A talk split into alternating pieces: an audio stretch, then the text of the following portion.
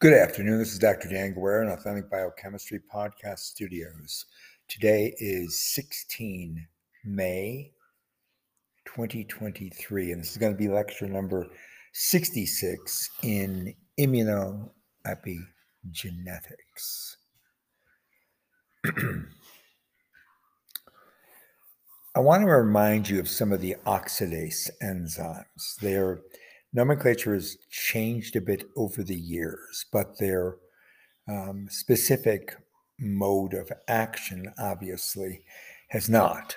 So we want to keep track of some of the um, common names of these oxidases and oxygenases because they matter in terms of their uh, catalytic activity. Yeah, and not only that, substrate product relationships, which means, of course, kinetic parameters.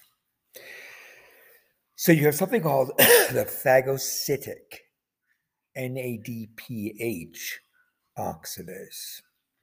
It's now also known as PHOX, and it will generate superoxides in phagocytes.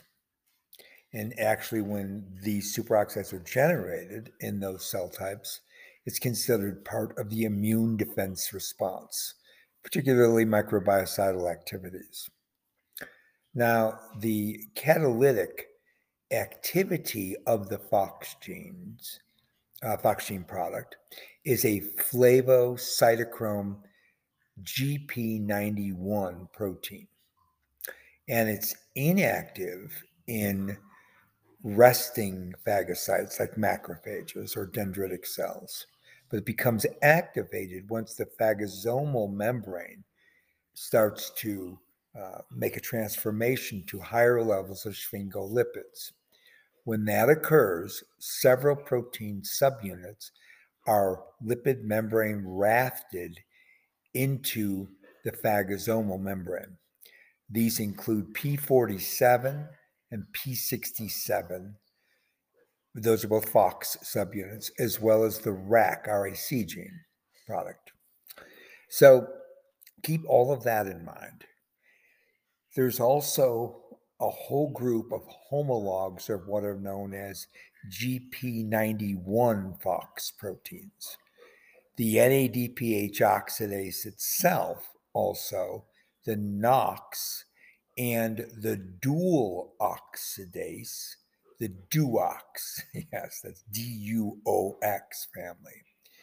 And there are multiple members of those two um, oxidases, the uh, NOX and the Duox.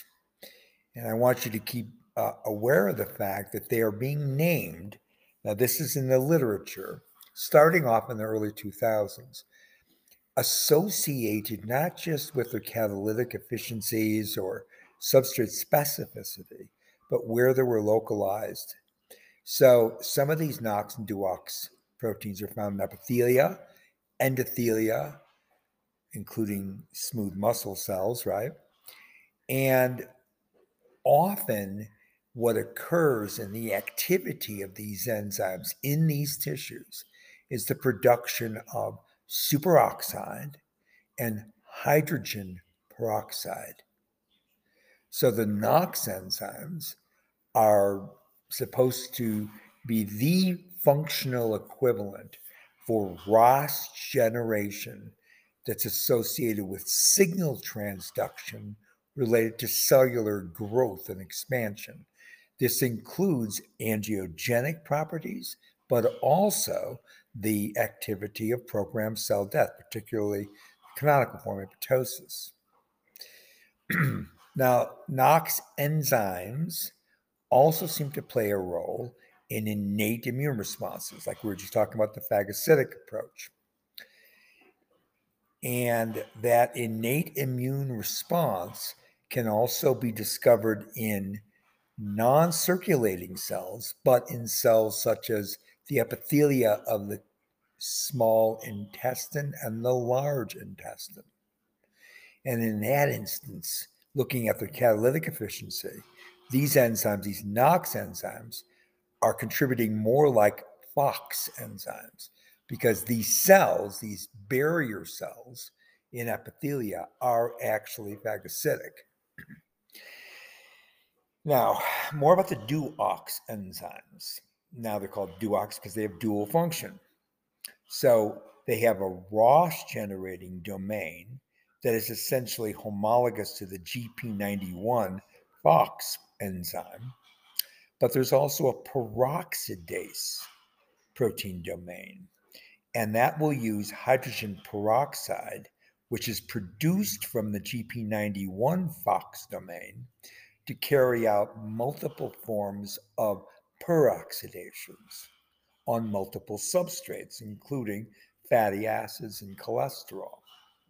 So the DUOX enzyme in the thyroid, for example, is actually associated with thyroid hormone biosynthesis. And uh, maybe we can go back and uh, review that. I know I reviewed it several, I guess now years ago, but I can go back and review that. now, the DUOX enzyme that we normally think about was first characterized in C. elegans. And that enzyme was described as cross linking tyrosine residues. So these enzymes not only generate reactive oxygen and use reactive oxygen as substrates for further oxidation or peroxidation reactions, such as with peroxy fatty acids, these enzymes are also capable of cross linking any amino acids that have a hydroxyl group. And that cross linking can have a major role in protein activity and agency. And we talk a lot about that when we were discussing DNA polymerase reactions and RNA polymerase reactions. And that was in late 2022, as I recall. But I want you to keep in mind that these oxidase enzymes aren't simply playing a role in generating reactive oxygen or further permutating reactive oxygen. These enzymes play a very significant role in cross linking protein. And cross linking protein can be beneficial, homeostatic, or it can be um, detrimental and pathogenic In multiple disease states, we've talked about proteinopathies based on cross linking, errant cross linking of polypeptides, generating proteinopathies because of aggregation of those proteins, which can lead to, yes, ultimately immune responses. All right.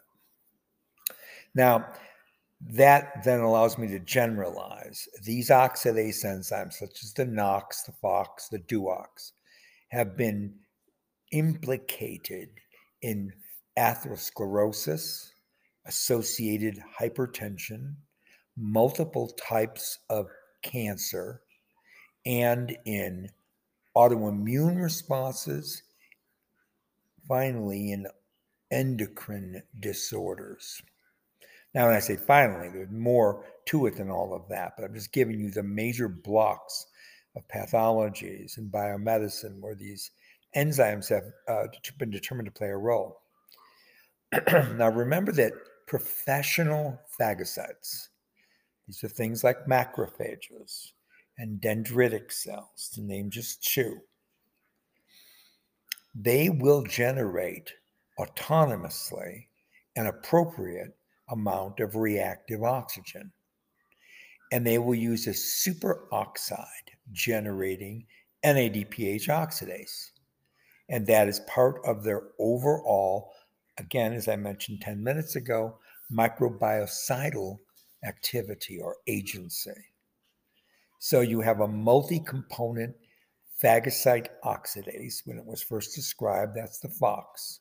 Been well characterized. And I told you all about it already about the subunit uh, GP91 associated with being able to generate hydrogen peroxide, and then the other subunit being able to utilize that hydrogen peroxide.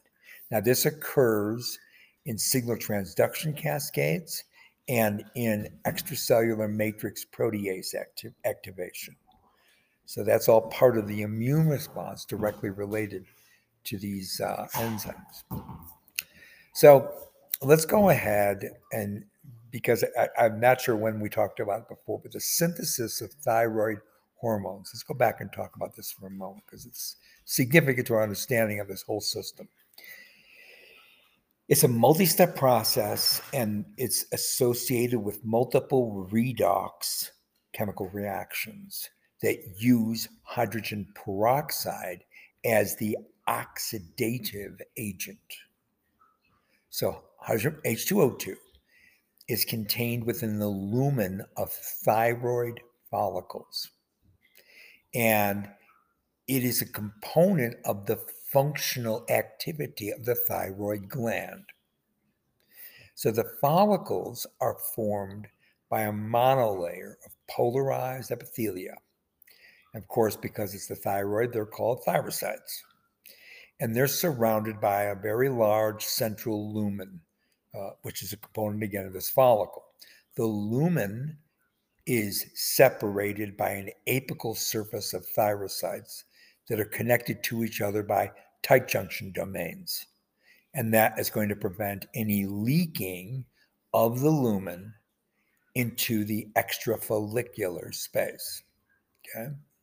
Now, the outer side of the follicle. Now, why all this compartmentalization? Because you're dealing with redox reactions, which will generate partially reduced forms of molecular oxygen, or ROS, which can be detrimental to the system. That's why there's so much compartmentalization involved in the thyroid, associated production of thyroid hormones. Right. So we do some cellular physiology here because that's a component of biochemical process. So let's go back to this. There's a the outer leaflet of the follicle is actually sealed by a basolateral plasma membrane. This is all part of the thyrocyte uh, composition. Now, those basolateral plasma membranes are enriched with phosphatidylethanolamine and phosphatidylserine, those two phospholipids. The lumen of thyrocytes has a colloid protein suspension, which is primarily consisting of free thyroglobulin. Now, what is thyroglobulin? That's a rather large protein. It's about 660,000 daltons. That's right. And it, account, it, it amasses about 50% of the total protein content in the thyrocyte. And of course, this thyroglobulin, this very large precursor protein, is going to be then utilized to synthesize all the thyroid hormones.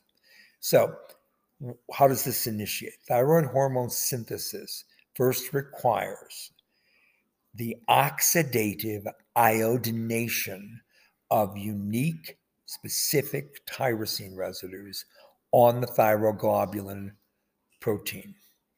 Now, that process is called in the older literature, and so you'll still see it, iodide organification really it's nothing more than an oxidative iodination. And it's catalyzed by thyroid peroxidase, that's TPO, another very important protein in the thyroid. So that whole process has another term in the thyroid. It's called hormonogenesis. And it requires a certain amount of hydrogen peroxide for this complete oxidative metabolic production of thyroid hormones. Okay? So, the luminal hydrogen peroxide comes from NADPH as an electron donor, and it requires calcium for activation of that enzyme. This hydrogen peroxide generating enzyme is then an NADPH card carrying oxidase. So it's a NOX. So the major source of hydrogen peroxide in the thyroid follicle is actually an isoform of a dual oxidase.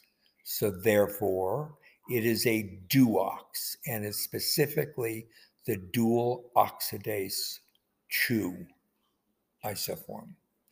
Now, in contrast to dual duoxidase 2 isoform, generated physiological reactive oxygen production, pathologically increased levels of hydrogen peroxide are linked to not this hormonogenesis process, but to thyroid gland carcinogenesis.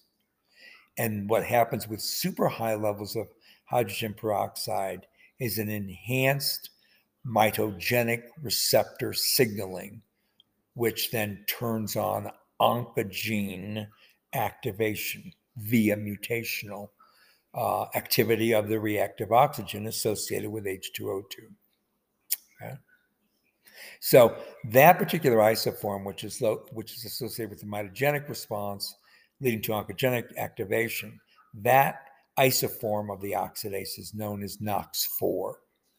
So there's been a lot of targeting against NOX4 in more recent uh, primary clinical literature. So the dual oxidases, one and two, as I just mentioned, are expressed in the thyroid, but also you find the enzymes active in, in the gut, lung, and in many immune cells, as we mentioned a while back. Now, the duox 1 and 2 are expressed in neuroblastoma cells, as well as in oligodendrocytic cells coming from a human uh, cell line. So these enzymes are induced by platelet derived growth factor, PDGF. And in association with activation via PDGF, increases in DUOX 1 and 2 at the level first of transcription, and then translation, and then activity of the enzymes is linked to increases in reactive oxygen species. And this is all produced in the membrane via the NADPH oxidase enzymatic domain, protein domain. So PDGF stimulates membrane NADPH oxidase directly to produce ROS. That stabilizes that that that uh, um, enzymatic event stabilizes the DUOX 1 and 2 transcripts. So this is essentially an epigenetic phenomenon. Furthermore, it increases the level of translation. So any silencing of that GP91 Phox, which was renamed NOX2 in later literature, or of that other membrane subunit of NADPH oxidase, which is now called P22 Phox, will effectively eliminate PDGF induction of those dual oxidase enzymes, one and two. So you see, there's a very unique epigenetic mechanism that regulates at the transcriptional and also at the post transcriptional level the activity of the DUOX enzymes in association with hydrogen peroxide. So you now have an axis or a circuit that links NADPH oxidase activity directly to the DUOX mobilization and activation in neuroblastoma, human neuroblastoma. So there's a linkage there, of course, directly with uh, disease. Now, I want to go back and talk about, you know, we got get got all into this oxidase discussion, if you'll recall, three lectures ago, maybe more than that, maybe four lectures ago, because we were talking about oxidative activities with the membrane lipid cholesterol. Specifically, we were discussing 7 keto cholesterol and atherogenic plaque formation in blood vessels. So, you're aware of the fact that 7 keto cholesterol will induce that, and therefore it's associated uh, at, with the activities of being a causative agent. Now, I don't like that word. I still say correlated agent for um, multiple types of cardiovascular disease. One, atherosclerosis, and the other cardiovascular diseases are linked under the senescence associated secretory phenotype or the SAS phenotype, which we discussed a great deal when we were doing our aging lectures. So there's an autooxidation of membrane cholesterol esters that can occur in circulation or as the low density lipoprotein docks and deposits its lipid load. This can lead to the formation of what is known as oxy LDL. And some of the byproducts of oxy LDL will include various oxidation products of cholesterol. One of them is 7 keto cholesterol.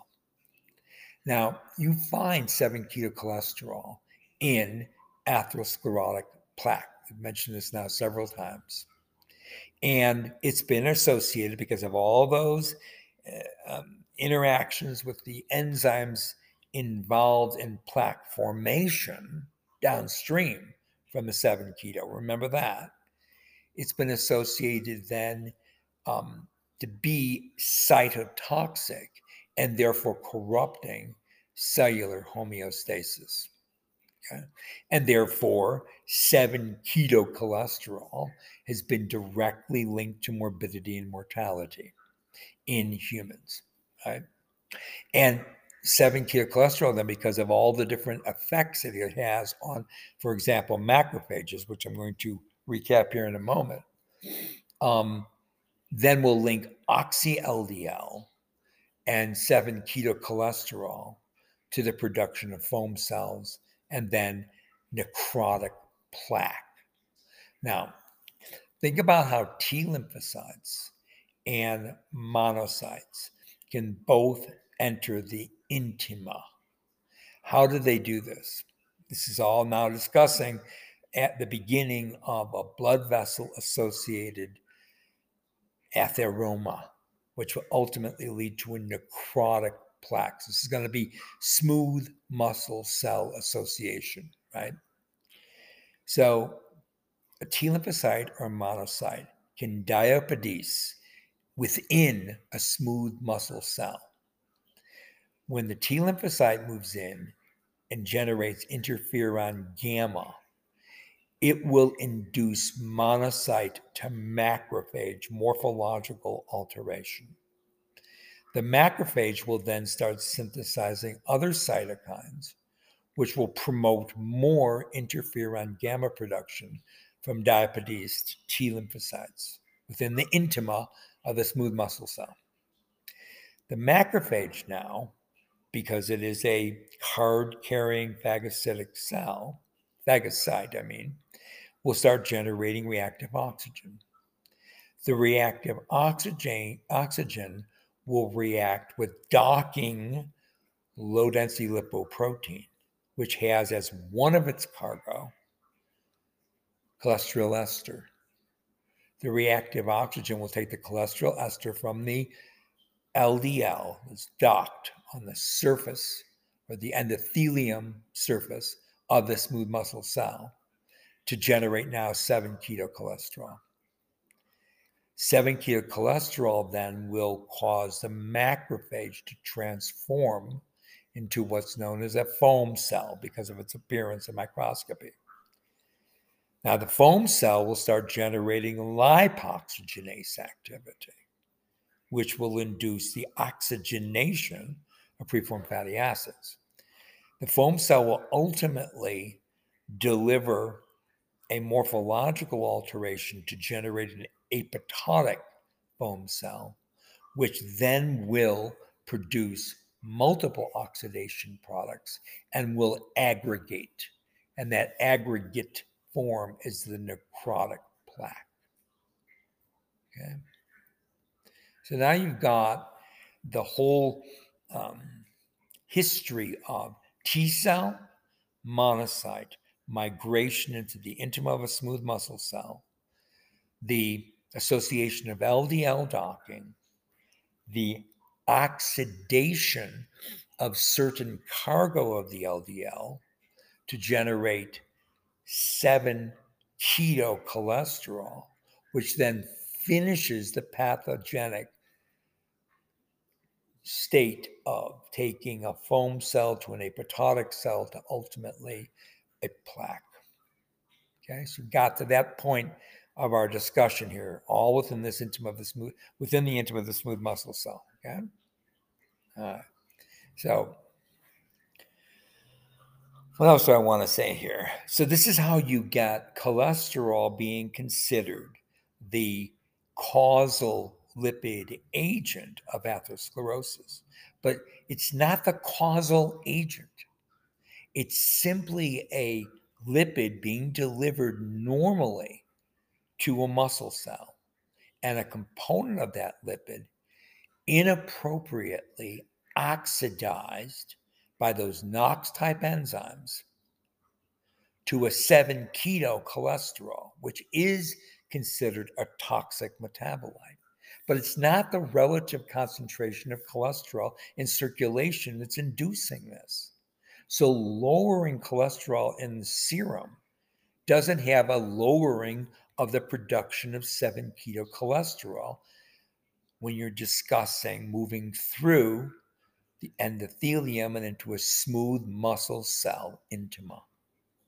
That concentration of cholesterol being delivered by LDL is regulated by the LDL receptor.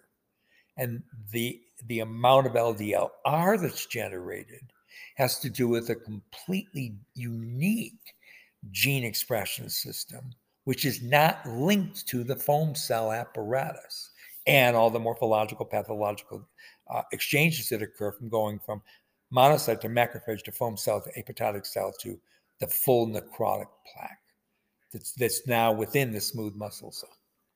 Okay? So there isn't a correlation to the concentration of cholesterol, even on the LDL. It's simply that LDL has a receptor on the surface because normally LDL is delivering lipids, not for generating foam cells.